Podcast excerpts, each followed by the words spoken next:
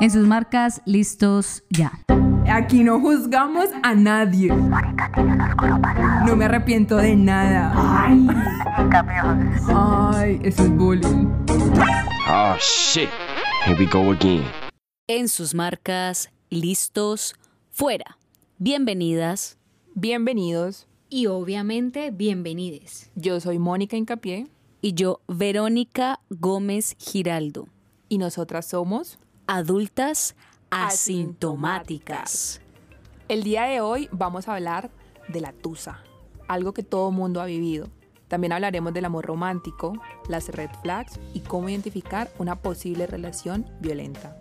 Y para eso el día de hoy tenemos a una invitada muy top, demasiado top, extra top, que ella misma va a presentarse. Adelante, te damos la voz. Muchas gracias, hola, ¿cómo están? Mi nombre es Caterine Suárez, soy actriz egresada de la Universidad del Valle, docente también, a veces viajera del tiempo, entusada, superando la tusa. Y gracias por invitarme, gracias, gracias. Bueno, menos mal ella menciona la palabra con T. Esa palabra tan complicada. Total, es tan complicada que Karol G le sacó una canción. Y nosotros le sacamos un episodio de podcast. Karol G, si estás escuchando, mentira. Bueno, ahora sí, a lo que vinimos vamos. Chicas, ¿cuál ha sido la peor tusa de ustedes y por qué fue? Ah, bueno, y eso quiero aclarar un par de cosas antes. Quiero la historia y el chisme completo. Bueno, aquí tengo que hacer un gran paréntesis y debo aclarar que en todo este largo camino llamado vida he tenido dos grandes tusas. Ustedes me dirán si cuento las dos. ¿Una? ¿Las dos? Total, las dos. Listo, maravilloso. Entonces, bueno, empecemos. La primera tusa fue... Ay, aquella época de hace tanto tiempo. A este personaje le vamos a llamar, le ponemos... Podemos ponerle un alias. Un alias, listo. Entonces este se llamará El Bombril. El que lo entendió, ¿cierto? Total. Bueno, entonces, esa tusa, debo reconocer que fue una de las más... No fue tan dura como la que sigue, pero sí fue dura bastante. ¿Por qué? Porque aquí esta chica que está presente reconoce que tuvo... Ay, tan dramática. Yo estoy aquí súper seria, marica, poniendo que tuvo atención. Gran responsabilidad en que terminara esa relación. Un saludo muy especial para mi ex. Él sabe cuál es, ¿verdad, Bombril? Bueno, entonces nada, creo que fue una tusa que duró bastante. Por ahí, año y medio. Bastante. Año y medio. Es que una tusa es un duelo, marica, y eso no se resuelve de la noche a la mañana. Sí, bueno, pero en contraposición no hay tusa que dure 100 años ni cuerpo que la aguante. Eso es. Ahora vamos a hablar de la segunda tusa. Esa que marcó un antes y después. Esperen. Entre líneas, ¿no? El que lo entendió, lo entendió. Cambiemos. ¿Qué significó Cate antes y después de? Creo que esta ha sido las tusas más difíciles por las que he pasado, y tan dramáticas, sí, cierto, solo han sido dos, Caterine. Pero ha sido muy significativa. ¿Por qué? Porque, como lo dijo mi querida Mónica, a veces es como si fuese un duelo, ¿cierto? No, es que igual los duelos, o sea, qué pena, pero una tusa es un duelo. Uno pasa por esos ciclos que dicen... Negación, aceptación, Rabia, putería, alcoholismo, son todas fases que hacen parte de la tusa. El tinderazo, Bumble, para los que tienen Bumble, descarguen esa cochinada aplicación a ver si salen de esas porquerías de tusas, mentiris. Yo tuve que salir de esa tusa encerrándome, solita, vivirla. Pero bueno, vamos a retomar cómo empieza esta tusa, ¿cierto? O cómo empieza esta relación, ¿por dónde empiezo? Ustedes me dirán. Por donde quieras. Listo, bueno, muy bien. Resulta y acontece que fue de esas relaciones, de ese amor a primera vista que uno dice, pero qué hombre, qué sensación, aquí fue, ¿cierto? Y ya llevas bastante tiempo caminando en busca del amor, entonces dices, bueno, voy a poner los pies sobre la tierra y vamos a dar un nuevo inicio a esta relación. comienza esta relación que al principio debo reconocer que fue una relación muy chévere porque estábamos en los términos de la libertad, el amor chévere, bacano, vamos a pasarla rico, nadie le reclama a nadie, nos vemos, nadie le pregunta qué hace al otro, etc, etc. Entonces todo comenzó color rosa, muy lindo, muy amoroso. Después vinieron estas famosas banderas rojas, ¿cierto?, que se ven en ciertas relaciones. Y aquí debo reconocer que me faltó más intuición, seguir eso que llamamos la intuición, porque reconocí bastantes en el tiempo, pero creo que no tuve la conciencia y la capacidad máxima para decir, venga, esto no está bien, ¿cierto? Hay que salir corriendo de aquí. Pero no, ella terca, pero terca, dándole ni mierda. ¿Se pueden decir groserías? Sí. Ah, bueno, listo, con toda. Ella terca dijo, vamos contra la corriente, vamos que sí se puede, tú puedes. Ese amor maternal que uno a veces, ¿cierto?, explora en las relaciones. Y que es súper paila porque creo que muchas mujeres terminan maternando a sus parejas. Marica, ábrase y vaya, críese usted solo. Exacto. Sí, total, y también les pasa mucho a muchas mamás que tienen un hijo y al momento de tener un hijo les toca criar al hijo y a la pareja. Exacto. Bueno, pues por ahí pasé yo, ¿cierto? En esta relación en la que yo pensaba y asumía que iba a lograr cambiar, ¿cierto? Aportarle a esa persona y decir, listo, vamos juntos, caminando. Bueno, sí, así fue al principio. Después empezaron las complicaciones y Kate, porque a ella le gusta ir en contracorriente, bueno, ya aprendí, debo reconocerlo, dijo, pero si esto va bien, ¿por qué no me voy a vivir con él? ¡Vámonos! ¿Quién dijo miedo? Vámonos. Parce, no. Uy, escuché eso y me dio como... Me dice, mira. Total. Recordando aquí. Bueno, entonces dije, me voy a vivir, voy a enfrentar esto. Creo que hace mucho tiempo también quería irme a vivir sola. Bueno, yo viví un tiempo sola en Bogotá porque también me fui detrás de ese amor de aquella época, la primera tusa. Pero bueno, aquí dije, listo, voy a asumir esto, me voy a ir a vivir con este chico a ver qué pasa. Y ¡chan! Sanando las heridas en adultas asintomáticas. Deberíamos llamarle la catarsis. Exacto. Es que recordemos que este podcast nace con esa idea. Cada viernes estamos haciendo catarsis de un tema diferente. Eso es. Bueno, entonces resulta que mi primer fin de semana con esta persona viviendo en un apartamento hermoso. Resulta... Es que es traumático hablarlo. Resulta un poco caótico porque el primer fin de semana que yo quiero estar con esa persona... Esa persona no está en la casa. Se queda solita aquí. A quienes ustedes ven, se queda sola. Bueno, la dejo pasar. Digo, listo, está bien, no importa, que vaya y disfrute, que haya vivido su fin de semana prácticamente como dejando la soltería atrás, ¿cierto? Así lo justificamos después que charlamos. Pero no. Bueno, empieza todo mal. Duramos cierto tiempo y dentro de esta relación... Hay un momento en que yo digo, no más, por favor, no más, yo ya no quiero esto, de verdad no lo necesito, no lo quiero. Y le digo, hasta aquí, muy bonito, apague y vámonos. Pero me dice, Kate, de verdad tenemos que hablar esto. Ven, o sea, yo no quiero perderte, somos unas personas muy maduras, por favor, hablémoslo. ¿Qué te parece si... lo intentamos nuevamente? ¿Qué es lo que tú quieres que cambiemos en la relación? Y yo le digo, mira, chiquito. Mira, pequeñita. Nada, yo entiendo que tú estás en otra sintonía, ¿cierto? Estamos vibrando completamente diferente. Entonces, yo te ofrezco que tengamos una relación abierta. Me encanta, una relación abierta, maravilloso, pues como a usted le gusta vivir el libertinaje, la vida alegre, yo no puedo cohibirlo de eso, ¿cierto? Entonces tengamos una relación abierta. Y he aquí otra de las cosas que por favor chicas y chicos que estén escuchando en este momento, tomen la decisión correcta cuando escuchen esta respuesta. No, yo no quiero una relación abierta, Katy, porque eso significa que tú vas a estar con otra persona y yo no quiero que estés con otra persona. Chan, chan, chan, chan. O sea, él quería estar con todas, pero no quería que Kate estuviera con alguien. Huyan, por favor, a esa primera. Huyan. Pero Kate, retomando, no huyó. Dijo, ay, bueno, listo, sí, entonces, listo, no hay relación abierta, vamos a volverlo a intentar. Nuevamente, oportunidad 1544. Me estás perdiendo. Y yo, 11ª oportunidad, no doy. Tal cual. Nada me representa mejor que eso. Bueno, me representaba. Listo, oportunidad número 11. Lo volvemos a intentar. Ay, ría para no llorar.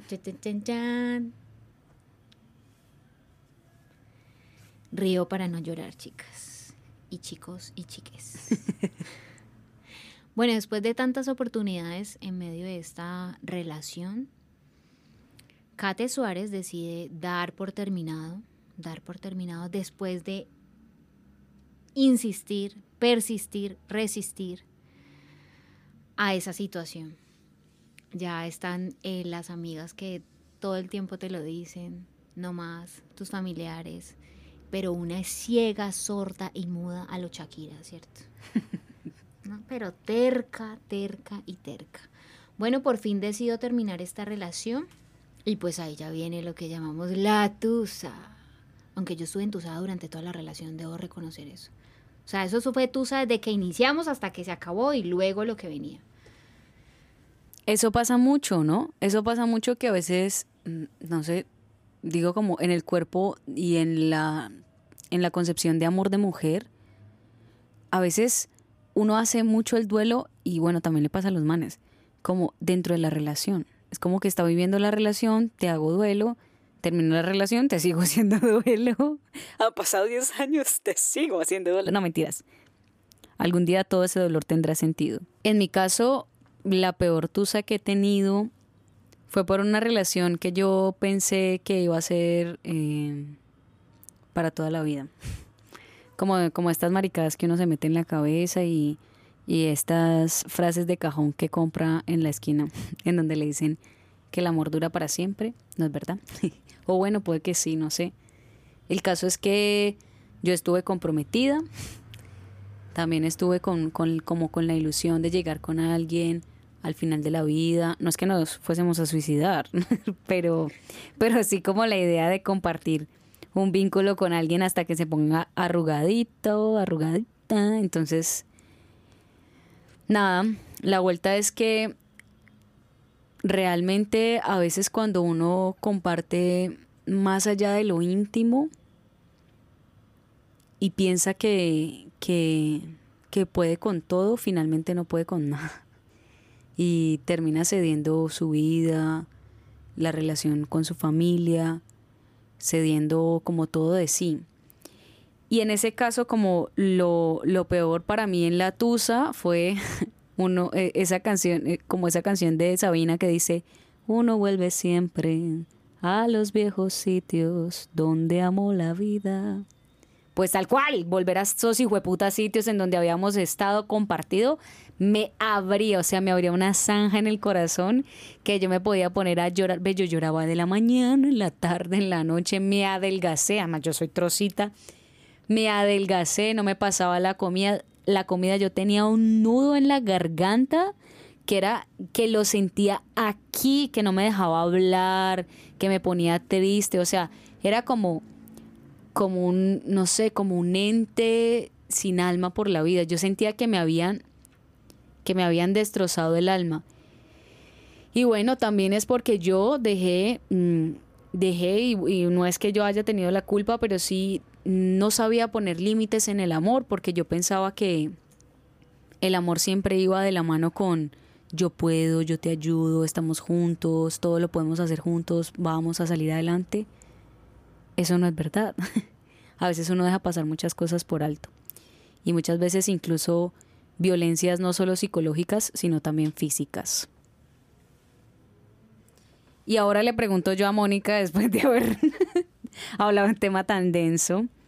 Moni, ¿cuál ha sido tu peor tusa? Parce, casi me hace llorar. O sea, aquí voy a buscar un pañuelito y todo. Pues a ver, mis tusas no han sido de una pareja como tal, sino de un casi algo. que son peores. Y al igual que Kate, tengo dos. A ver, mis tusas siempre han estado acompañadas de música. Entonces, para que quienes me oyen en este momento se hagan una idea, por favor, vayan y busquen Maligno, de Aterciopelados. Y segundo, Así Fue, de Juan Gabriel. Esa también es la mía. Tiñes mis días de fatal melancolía. Tal cual. Entonces, al primero lo llamaremos el Careloco, apodo que le puso mi mejor amiga. Y este man cumplía todo lo que yo en algún momento quería de alguien que estuviera a mi lado. Eso inició el 1 de octubre del 2016. Y no lo recuerdo con tanta exactitud por mi buena memoria, sino porque al día siguiente era el plebiscito en Colombia, en donde se iba a decidir si se aprobaban o no los acuerdos de paz. Recordemos que no se aprobaron. Y digo esto porque algo que empieza el día anterior a una tragedia no augura nada bueno.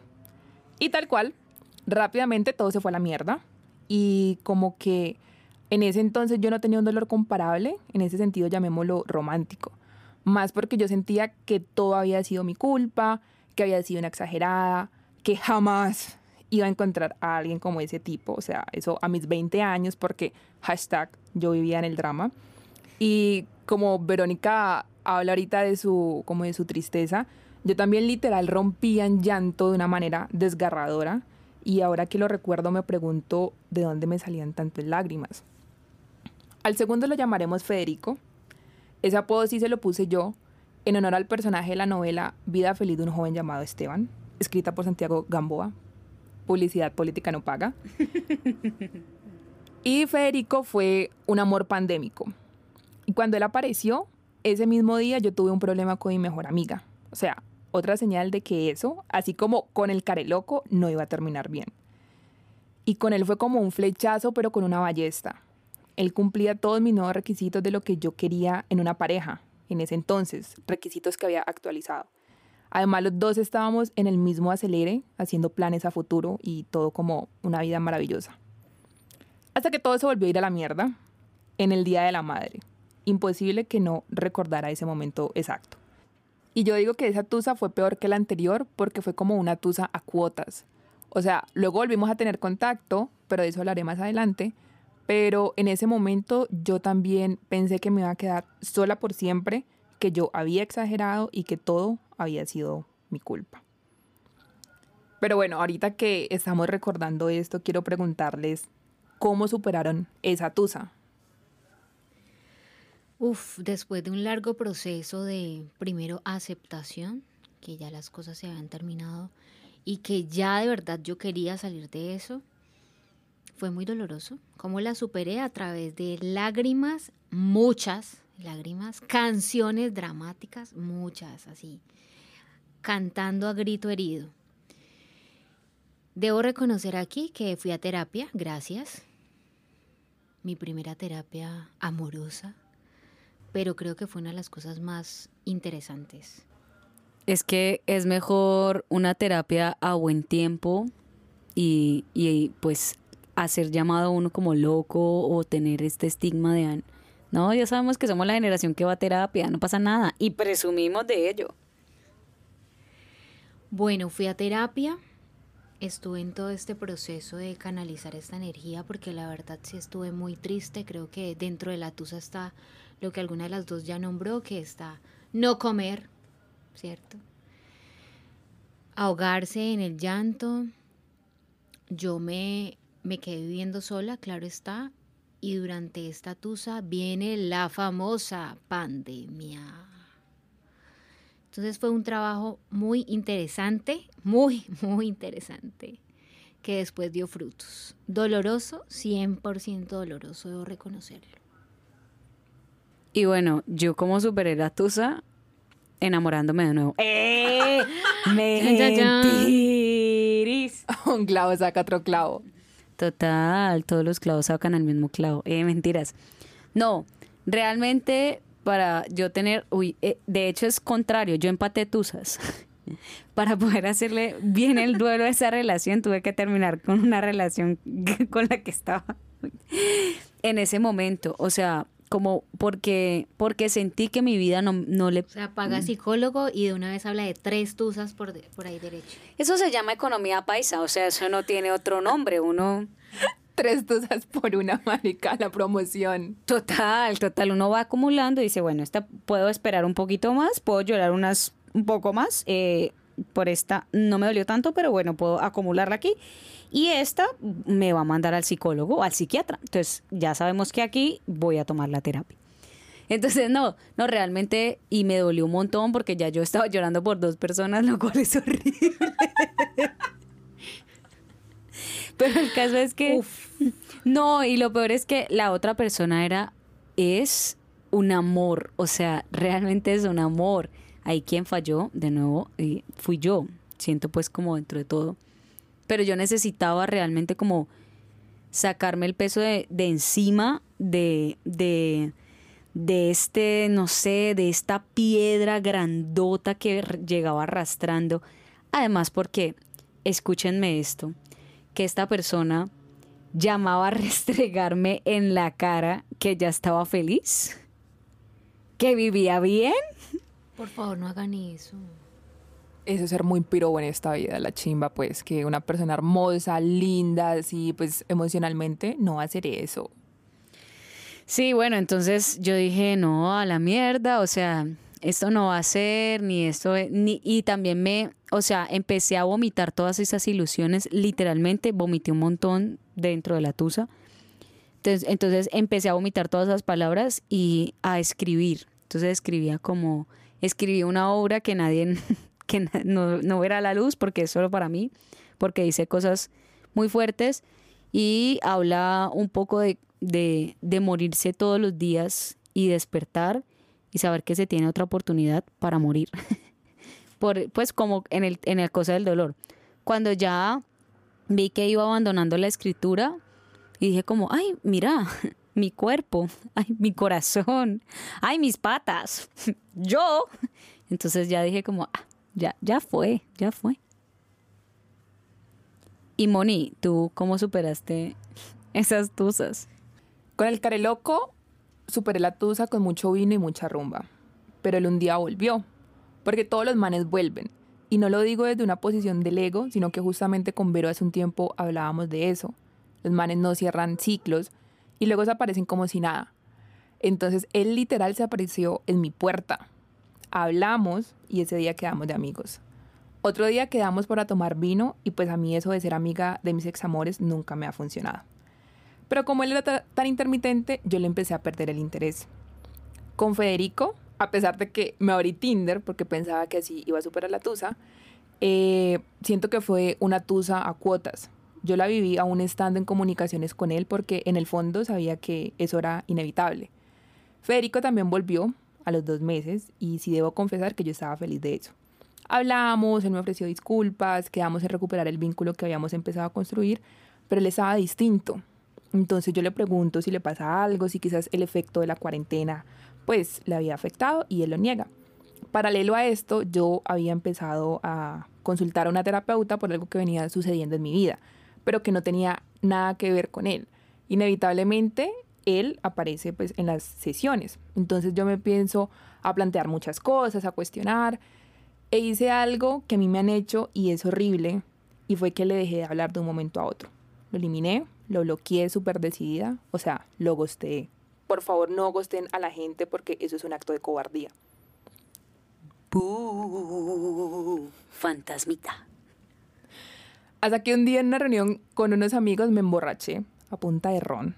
Lo llamé, no me contestó, entonces le envié un mensaje diciéndole como, sí, tú me buscas otra vez y luego te comportas de esa manera, yo no te entiendo.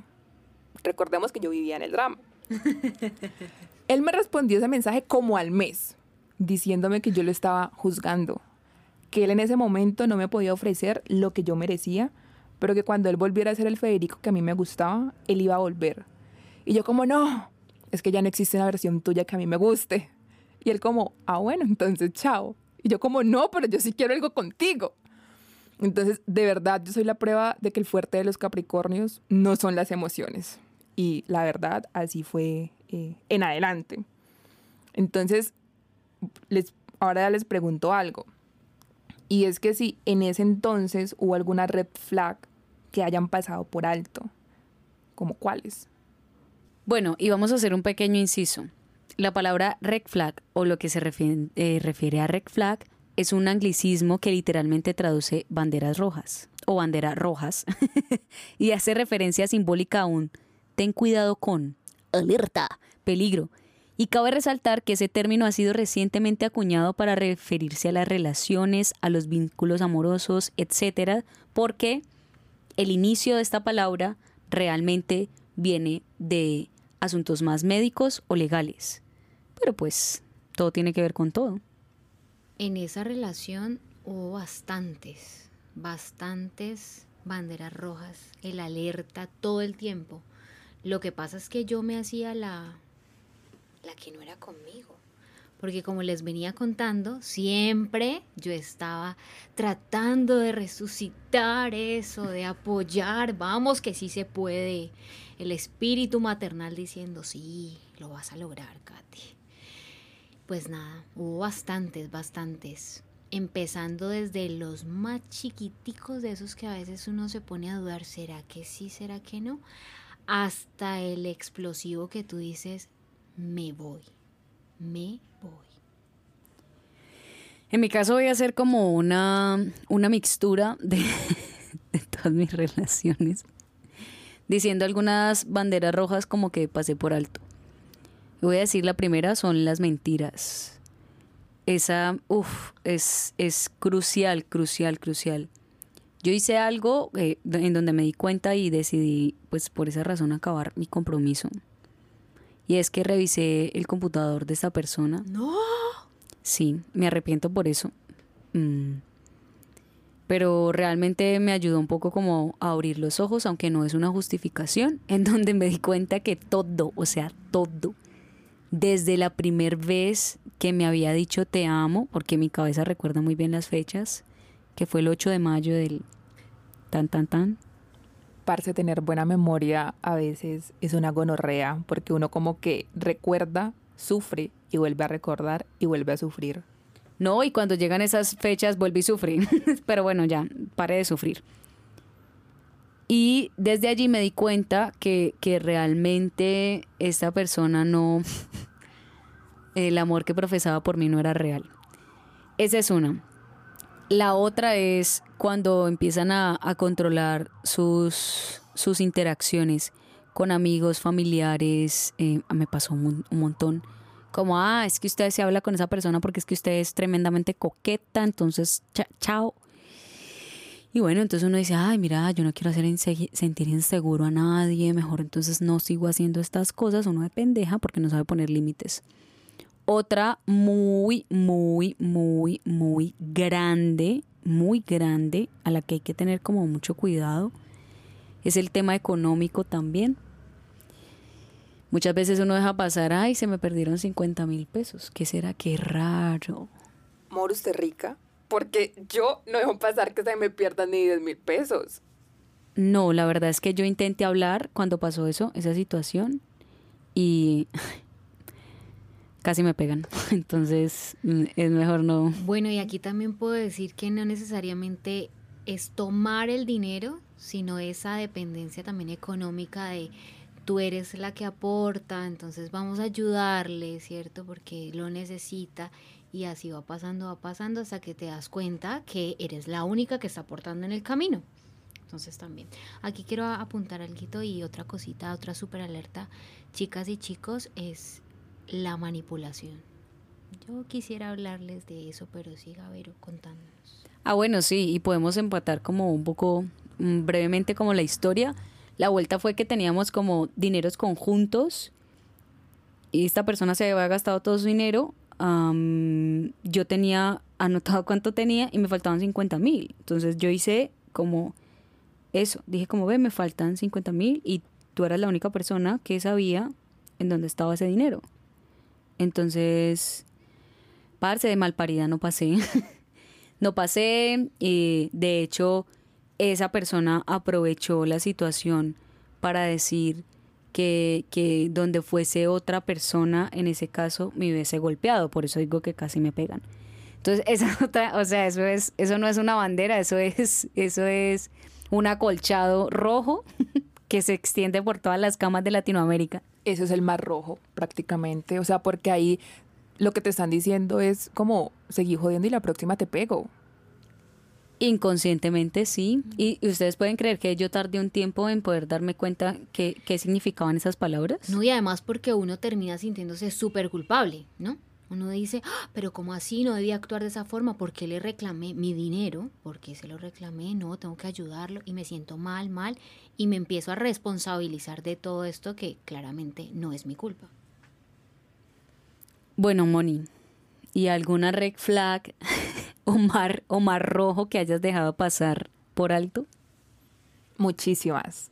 A ver, cuando Federico reapareció, yo pasé por alto y como que me olvidé que ese día de la madre él no había respetado un límite que yo le establecí, porque él me hizo un comentario que a mí no me gustó en absoluto. Entonces yo me tomé mi tiempo, que fueron unas cuantas horas, para encontrar las palabras correctas y expresarle de una forma muy racional que su comentario no me había gustado y que me parecía machista.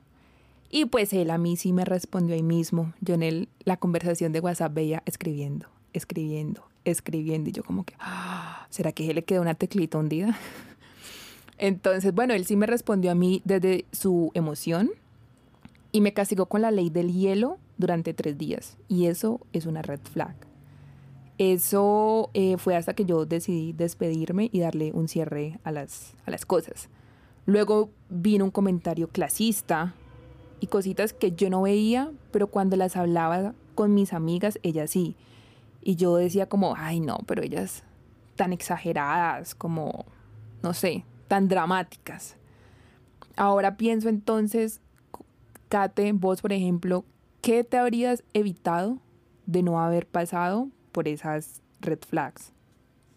O sea, si ustedes hubiesen visto y entendido, que no es lo mismo, porque a veces uno ve esas situaciones, pero no entiende qué es lo que está pasando, alguna señal que es evidente, bueno, en este caso red flag, ¿qué habrían hecho? Me hubiese evitado un mar de lágrimas, me hubiese evitado ahogarme en la tristeza, me hubiese evitado autodestruirme, porque realmente lo hice, me culpabilicé mucho tiempo. Me hubiese evitado no comer, yo que soy amante de la comida, no comer, terminé amistades también por esto, porque me ahogué, me inundé, quería estar sola realmente. Para los que me conocen aquí saben muy bien que prácticamente no me gusta contar nada, pero decidí... decir, ¿por qué no hice esto antes? ¿Cierto? ¿Por qué te aguantaste tanto tiempo? Porque realmente duramos bastante en este vaya, ven, ¿no? Me encanta. En ese vaya, ven, en ese va y ven de la vida, de la relación tóxica que llamamos. No. Además es que debo reconocer que yo fui muy consciente de todos estos llamados. Por parte de mi familia, por parte de mis amigos y claramente de Cate Suárez internamente diciéndote, pero no está bien, ¿por qué no terminas esto? ¿Por qué no lo haces? ¿Por qué? Pero yo seguía. Entonces creo que me hubiese ahorrado este desgaste mental, físico, porque físicamente también me destruí, es decir, no me cuidé, mi salud estuvo un poco delicada. Como que todo se junta, ¿no? Todo se junta. Porque la miseria ama la compañía. Exacto. Entonces, hubiese evitado eso. Pero creo, aquí hay que resaltarlo, que todo, siempre dice mi mamá, todo pasa por y para algo. Entonces, como les dije al principio, esto significó un antes de Cate Suárez y un después. Entonces ya hablaremos el después. ¿Y vos, Moni, qué tanto te hubieses evitado? Yo, la verdad, me habría ahorrado 208 episodios de How I Met Your Mother. Porque él se iba a repetir su serie favorita y me propuso que la viera. Y yo como, obvio, me voy a ver las 9 temporadas. Y pues la serie ni siquiera es tan buena, es como una serie para procrastinar. Pero mentiras, eso lo digo porque me gusta meterle un poquito de humor a estos temas tan densos. Pero yo creo que de no haberle seguido la corriente la primera vez que él reapareció, me habría ahorrado tanto drama, porque me había vuelto masoquista. Porque, a ver, en una de mis reapariciones, él volvió a hablar con una nena con la que hablaba antes de conocerme. Y en un momento él me dijo, yo no voy a volver a Cali porque estoy intentándolo con ella. Ella es lo que yo siempre he querido en una pareja. Y pues a mí esa frase me retumbó por mucho tiempo. Por eso mencionaba la canción de Juan Gabriel, literal, cuando él dice, soy honesto con ella y contigo, a ella la quiero y a ti te he olvidado, si tú quieres seremos amigos. Eso me afectó a mí muchísimo, además porque sí habíamos quedado de amigos y como él me dijo, como quedemos de amigos, no sé qué, a mí me gusta hablar contigo, y yo como sí, obvio, pero ¿qué pasa? Los amigos se cuentan sus dramas, y él me llegó a contar una situación con ella, que al principio le parecía como extraño hablar eso conmigo, y yo le dije como no, tranqui, no pasa nada, porque pues como les cuento, yo estaba en un modo masoquista. ¿Y vos, Vero, qué cosas te habrías evitado? Una depresión. Una depresión profunda. Me habría evitado haber pasado tanto tiempo sufriendo la vida. O sea, como sentir que todo es una mierda, que no sé qué, y darme cuenta que estaba rodeada por cosas tan espectaculares como mi familia, mis hermanos que son, o sea, de verdad son mis amorcitos, de animales, de la naturaleza. Me habría evitado haber llorado tantos mares, y como dice Maná, te lloré como un río. O sea, realmente yo creo que si juntamos mis lágrimas de esa época podemos hacer... No, y las mías. No. Y las mías. No, bienvenidos. Vamos a hacer un nuevo episodio que se llama Mares de Dramas. Entonces sí, como que hubiese evitado eso, pero, y vuelvo también a hacer el como el inciso, y es que lastimosamente yo fui criada con mucho amor, y a veces eso en este mundo suele ser contradictorio. Arma de doble filo. Un arma de doble filo. Y fui criada con mucho amor que era un amor de mucho aguante por parte de mi mamá. O sea, y ahí también aparecen un poco los espejos. Mi mamá también, dentro de su amor profundo por su pareja, mi papá, aguantó muchas cosas, tanto que eso permitió que ella ganara otra definición, en donde nosotros pensábamos que mi mamá era una persona dura de corazón, no sé qué. Ahora que están los dos pasando como por un proceso de separación, nos hemos dado cuenta, y realmente a través de un animal, porque Dulce, una gatita que yo adopté de la calle, es como que le abrió el corazón a mi mamá. Entonces, dándonos cuenta es como, uy, mi mamá realmente es una persona tierna. Y entonces ahora ver a mi mamá así con esa ternura es como decir, yo también en mucho tiempo dejé que alguien más me definiera. Kate, vos hablas de un antes y un después sobre esta relación. Entonces yo quisiera saber qué aprendiste o por qué se da como ese cambio. Lo más bonito de haber pasado por esta tusa fue reencontrarme. Creo que fue lo más hermoso que yo puedo reconocer, y a lo que agradezco después de ese momento tan oscuro y dramático, ¿cierto? A nivel amoroso. Redescubrirse, reconocerse, reafirmarse. Vero decía... Tuve que ser fuerte, y yo creo que eso también me ha definido un poco. A veces creen que es que Kate no tiene sentimientos porque se ve súper fuerte, ¿cierto? La coraza que a veces tenemos que tener, y creo que eso también parte mucho desde nuestra niñez, ¿cierto? La herencia familiar que llaman, que a veces tenemos que cortar. Entonces esto también viene, entonces yo acostumbrada que también mi mamá tuvo que aguantarse, ¿cierto? Esa es la palabra, el aguante. Yo también lo vi así, y creo que lo más hermoso fue ese despertar conscientemente, es decir, lo asumo, despierto, y ahí empezó todo lo bello, lo hermoso que ha sucedido, que es dejar eso atrás, ya sin el dolor. Yo creo que ya puedo decirle, hola, ¿qué tal? Estoy muy bien, ¿y tú cómo estás? Nada, creo que entender los procesos de las diferentes personas. Creo que él también vivió su proceso, en este momento todavía lo seguirá viviendo, bueno, no lo sé. Bueno, sí lo sé. Yo sé que tú sabes. Yo sé que tú sabes. Pero ha sido un proceso de crecimiento. Estoy muy, muy feliz por esto. Ahorita, ¿no? Claro, lo agradezco ahorita. En ese momento fue muy duro. Y se abrieron las puertas para muchas cosas, chicas y chicos y chicas que me estén escuchando.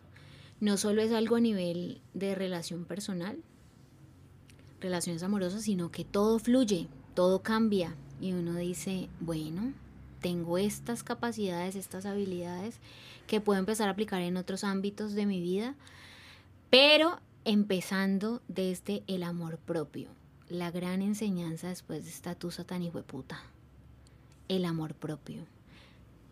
Preferirte por encima de siempre, siempre y siempre. Bueno, Moni, ¿y tú? Yo también tuve como ese efecto de un antes y después, pero a ver, vamos por partes. Una de las cosas que yo aprendí es que uno no debe esperar a que las cosas se vuelvan mierda para terminar, así sea con un casi algo. Por ejemplo, con el Careloco, a pesar de que yo iba perdiendo el interés a lo último, tuvieron que pasar cosas muy fuertes para cortar eso de raíz. Con Federico, entendí que uno debe sanar antes de querer construir algo con alguien, porque si no vas a lastimar a esa persona quizás inconscientemente, como ahora sé que en parte lo hice yo con él, y también te vas a lastimar a vos. También creo que hay que estar atentos a las red flags, no solo del otro, sino a las propias, porque es muy fácil solamente ver los errores de las demás personas. En mi caso, esa indecisión en la que yo permanecía, porque yo le decía como, mira, si yo sigo hablando con vos, pues voy a perder la plata de mi terapia. Pero yo me conozco, entonces cuando yo te vuelva a buscar, por favor, no me respondas. Y él me respondía. Entonces era un ciclo horrible. Otra de mis red flags fue que yo lo estaba volviendo mi prioridad y me estaba dejando a mí misma de lado. Y la prioridad, como dice Kate, todo es del amor propio, siempre tiene que ser uno. Luego me di cuenta que yo a él lo idealizaba. Entonces hay que estar muy pendiente de nuestro propio comportamiento. Y aunque parece contradictorio a lo que dije anteriormente sobre el ghosting, a veces lo mejor que le puede pasar a uno es que alguien se aleje. Al final, él simplemente no me volvió a hablar y yo se lo agradezco infinitamente, aunque el ghosting tiene consecuencias psicológicas, porque de no haber sido así, quién sabe hasta qué momento se habrían alargado las cosas. Claro, y es que muchas veces el amor es asociado con el aguante. Pero afortunadamente hemos podido ir derrocando muchos conceptos del amor romántico, del aguante, de todo lo que rodea esta definición de amor. Y yo quiero hacerles una pregunta un poquito como zafada de la situación.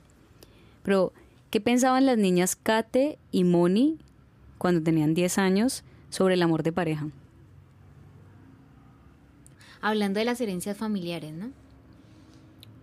Hay que resaltar que a los 10 años estaba en el proceso de... Mis papás se estaban separando. Entonces yo estaba un fin de semana con mi papá, un fin de semana con mi mamá. Ya se imaginan la situación, ¿cierto? Creo que la definición que yo tenía de amor de pareja en ese momento era completamente nula. Era negativo.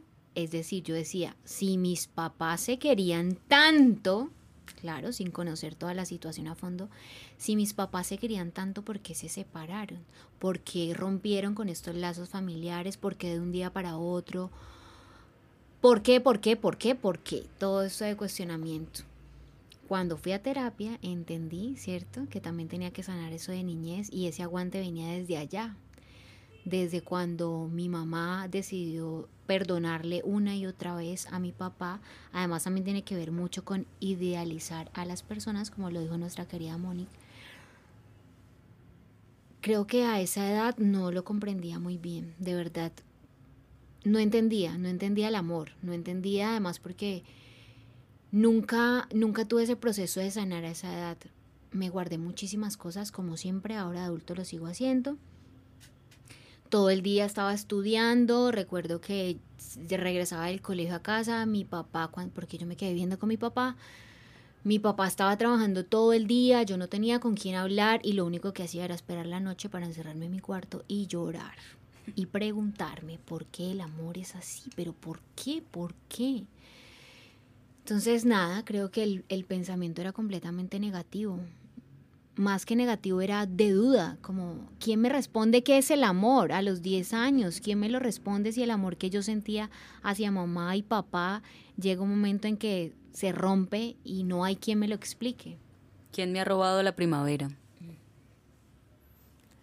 Bueno, a los 10 años a mí las telenovelas lastimosamente me respondieron lo que era el amor, porque mis papás también son separados, pero ellos lo hicieron cuando yo tenía 2 años, entonces como que pues no tengo muchos recuerdos de eso. Mi psicólogo diría que eso es por el trauma, pero creo que sobre cómo veía el amor a los 10 años lo podría resumir en que yo creía que el amor lo podía todo, el amor en pareja, y actualmente estoy convencida de que el amor lo puede todo, pero cuando es un acto de amor propio. ¿Y por qué digo esto? Yo creo que uno no puede salvar a alguien que no se quiere salvar a sí mismo. Este chico, el famoso Federico, había entrado en un episodio depresivo. Por eso él actuaba diferente, pero yo en ese momento no lo sabía. Yo vine a entender eso después. Paréntesis, yo también he tenido mis episodios depresivos, ya lo sé reconocer. Y aunque él era consciente de esto porque sufría de depresión desde hace mucho, decidió no buscar ayuda. Porque él era el típico de yo puedo solo con todo. Y como me dijo alguien en ese momento, si yo decidía quedarme ahí, a pesar de eso, yo estaba decidiendo hundirme con él. Pero, ¿y vos, a los 10 años, cómo veías el amor? Yo a los 10 años no tenía ni siquiera como conciencia de que el amor de pareja era algo que pasaba en el mundo. O sea, yo sí tenía a mi mamá y a mi papá y esas cosas, pero es que yo era una niña y muy niño. O sea, yo vine a tener como mi despertar hormonal como a los 19 años, con eso les digo todo. Entonces, claro, yo a los 10 años vivía en un mundo de fantasía. O sea, yo era, ni siquiera era como ni princesa ni nada de eso, sino que yo era exploradora. Yo le decía a mi mamá que iba a ser monja, profesora, odontóloga, que todo en un día, y dividía supuestamente yo el día, entonces me la pasaba jugando, haciendo cosas, pero digamos como hablando en reflejo, no para mí, porque yo no pensaba ni siquiera en casarme, ni ninguna de esas maricadas, pues normal, yo solo quería que me crecieran las tetas, ¿para qué? No sé, para mí eso era ser mujer, pero no tenía claro ni para qué quería que me crecieran las tetas. Entonces el caso es que, nada, yo me la pasaba jugando y frente como a la relación de pareja entre mi mamá y mi papá, lo que yo veía era que ellos trabajaban mucho y ya está, como que ya, eso era el amor, como una sociedad ahí de trabajo, sí, de un trabajo en equipo, pero así como una cuestión de amor y de amarse y de tú y yo hasta el final, no, nada de eso, o sea, nada de eso. Y bueno, antes de seguir como hablando del tema de la tusa, yo sí quiero hacer como un poquito un énfasis en algo que se llama el ciclo de la violencia, especialmente el ciclo de la violencia de género, pues porque en este momento es lo que tiene como definición. Y voy a decir como unas cosas y unas fases que son claves para entender si tú estás allí en un ciclo de la violencia que no has podido como identificar, y también un poco qué guías hay al menos en Cali para que puedas salir de esa situación. Entonces voy a resumirlo en 4 fases. La primera fase es la acumulación de tensiones. Esto se refiere a cuando tú ves que tu pareja, sea hombre, sea mujer, sea ella, está reaccionando de una manera desproporcionada, en donde te hace sentir a ti culpa, es una sensación de culpa constante. Y al mismo tiempo, esto se llama gaslight, que es la definición que se tiene en cuando alguien le está diciendo tú estás exagerando, eso no pasó, eso no, lo que tú estás diciendo no pasó. Entonces allí uno como víctima o la persona que sea víctima en este momento asume algo que se llama la sumisión. Entonces baja sus sentidos, baja sus alertas y la sensación de culpa le empieza a remover todo el cuerpo. La segunda fase es el estallido de la violencia. Y ojo, porque en esta fase es donde se libera toda la ira y la tensión acumulada. Cuando hablo de tensión acumulada también es importante recordar que existe la violencia psicológica, no solo la sexual, no solo la física, ¿sí? Entonces en este caso la agresión es realizada con la finalidad de darle un castigo, porque ya te vienen trabajando, ¿no? Haciéndote sentir culpable, tú bajas tus sentidos de alertas y es allí en donde viene el castigo. Y este castigo puede venir acompañado de muchas cosas. En esta fase es donde se producen más abusos físicos y psicológicos. Entonces hay que estar muy alertas, porque las red flags serían como la primera parte, sería como la primera etapa en donde uno puede saber que esta relación está incurriendo hasta llegar en algo que será en algún momento el estallido. La tercera fase es la resiliencia de la víctima, que es la capacidad de uno como mujer o uno como hombre de adaptarse a las situaciones negativas, porque el ser humano es un animal de costumbres. Entonces, allí es donde uno dice, no, pues es que así es el amor, está pasando por una etapa difícil, no lo hizo por herirme, y pues yo también tengo que ser consciente que es mi culpa, entonces tengo que sacar pecho y seguir adelante. La cuarta fase es la reconciliación o la luna de miel, la honeymoon. Y es aquí en donde se ejercen las facultades de manipulación, lo que hablaba Caterine, sobre esta persona, mostrando un tipo de afecto, de recuperación de la confianza, el agresor se muestra arrepentido, se realizan falsas promesas sobre lo que no volverá a suceder, la persona perdona, se reconcilian, y cuando esta persona, o sea, este agresor, vuelve a acumular tensión, vuelve a empezar el ciclo de la violencia. Hay que añadir que cada ciclo, mientras más va pasando el tiempo, se vuelve más intenso y más violento. Lo que al inicio empieza como unas pequeñas muestras de falta de respeto, después puede venir en insultos, humillaciones e incluso violencia física hasta llegar a la muerte.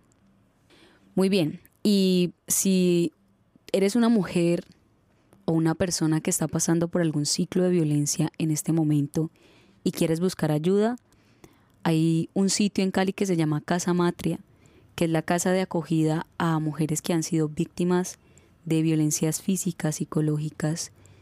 Cabe resaltar que Casa Matria es un centro de acogida, no es sentar un precedente ante la fiscalía.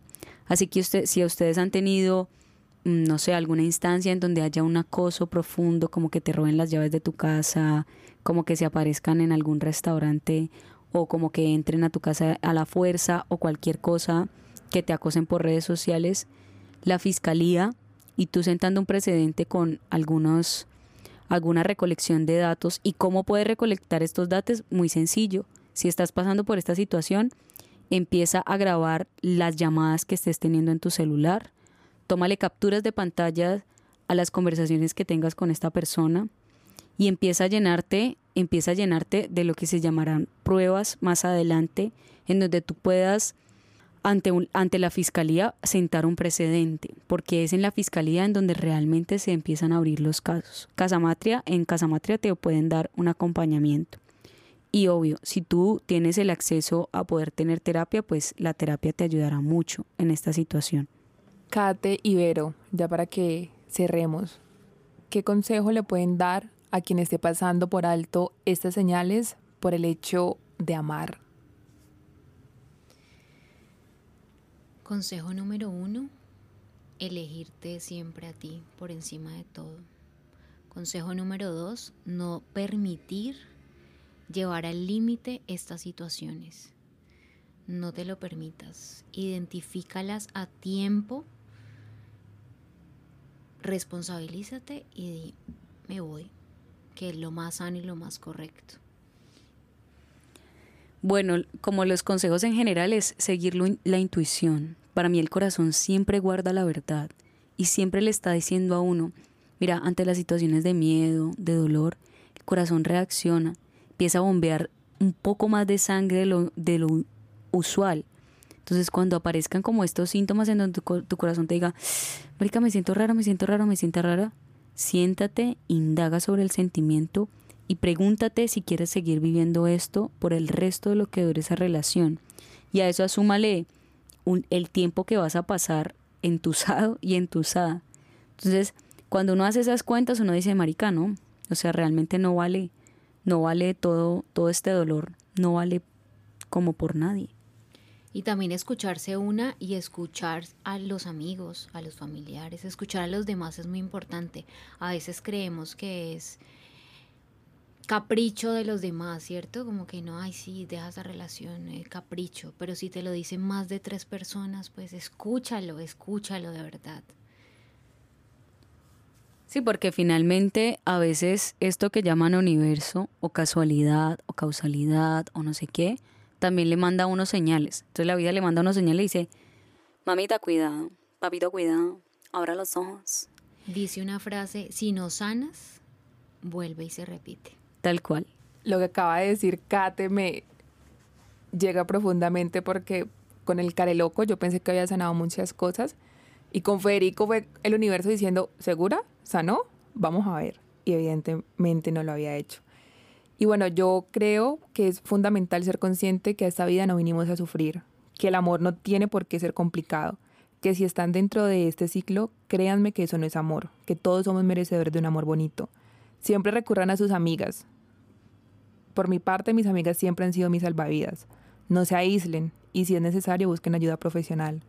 También a las personas que están cerca a alguien que está viviendo este ciclo de violencia, por favor no las dejen solas. De verdad, no las culpen, porque suelen ser procesos súper complicados. Es muy fácil decir, ay, usted tan boba, aléjese, pero no es fácil hacerlo. Por último, también tener presente que una relación no tiene que llegar a este ciclo para que ella simplemente no dé más. A veces las personas deciden quedarse por apego, por miedo a estar solos, porque creen que no van a encontrar algo mejor y aplican el mejor malo conocido que bueno por conocer. Y no, de verdad que uno no debe conformarse y siempre uno va a conocer a alguien mejor, siempre y cuando se haya sanado. Si no, se va a seguir repitiendo el patrón. Gracias a las personas que han llegado hasta este episodio. Muchas gracias por escucharnos. Si usted está en este momento escuchándonos y no nos sigue en la página de Instagram, por favor, sálgase un momento de la aplicación, vaya a Instagram, dele seguir. Todo el tiempo estamos haciendo dinámicas y de paso agradecemos infinitamente a la gente que ya hace parte de esta comunidad, que nos escribe, que comenta nuestras cosas, que hace parte de las dinámicas. Realmente sin ustedes no tendría sentido que estuviésemos acá en este momento.